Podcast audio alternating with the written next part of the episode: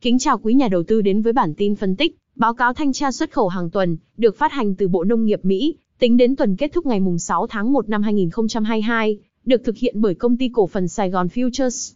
Trong báo cáo tuần này ghi nhận, hàng lên tàu ngô tăng mạnh, đậu tương giảm mạnh và lúa mì tăng nhẹ so với tuần trước.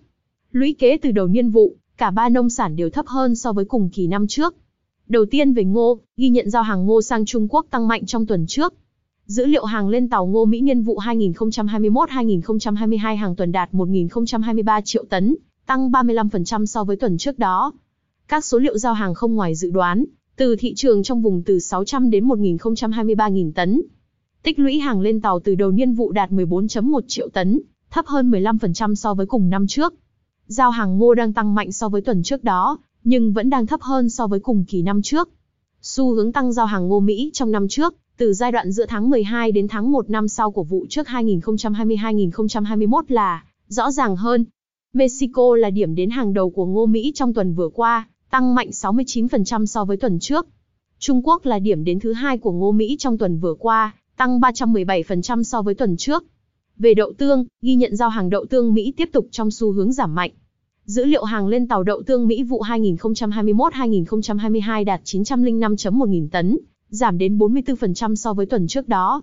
Các số liệu chính thức gây bất ngờ cho thị trường, khi thấp hơn so với vùng dự báo trong khoảng từ 950 đến 1.500 nghìn tấn.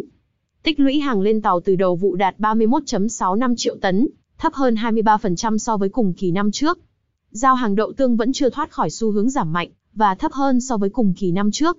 Trung Quốc vẫn là điểm đến lớn hàng đầu của đậu tương Mỹ trong tuần vừa qua, nhưng giảm mạnh đến 23% so với tuần trước đó. Các lô hàng sang Trung Quốc giảm, là nguyên nhân chủ yếu kéo lượng giao hàng đậu tương tổng sụt giảm. Về lúa mì, ghi nhận giao hàng lúa mì Mỹ hồi phục nhẹ so với tuần trước đó.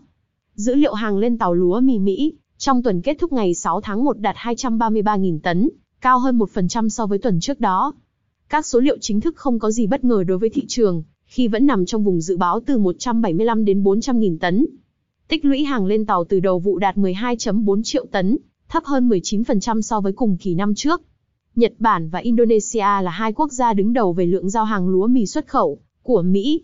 Cảm ơn quý nhà đầu tư đã lắng nghe bản tin phân tích, báo cáo thanh tra xuất khẩu nông sản Mỹ, được thực hiện bởi phòng phân tích công ty cổ phần Sài Gòn Futures. Kính chúc quý nhà đầu tư có một tuần giao dịch thành công, hẹn gặp lại trong những bản tin tiếp theo.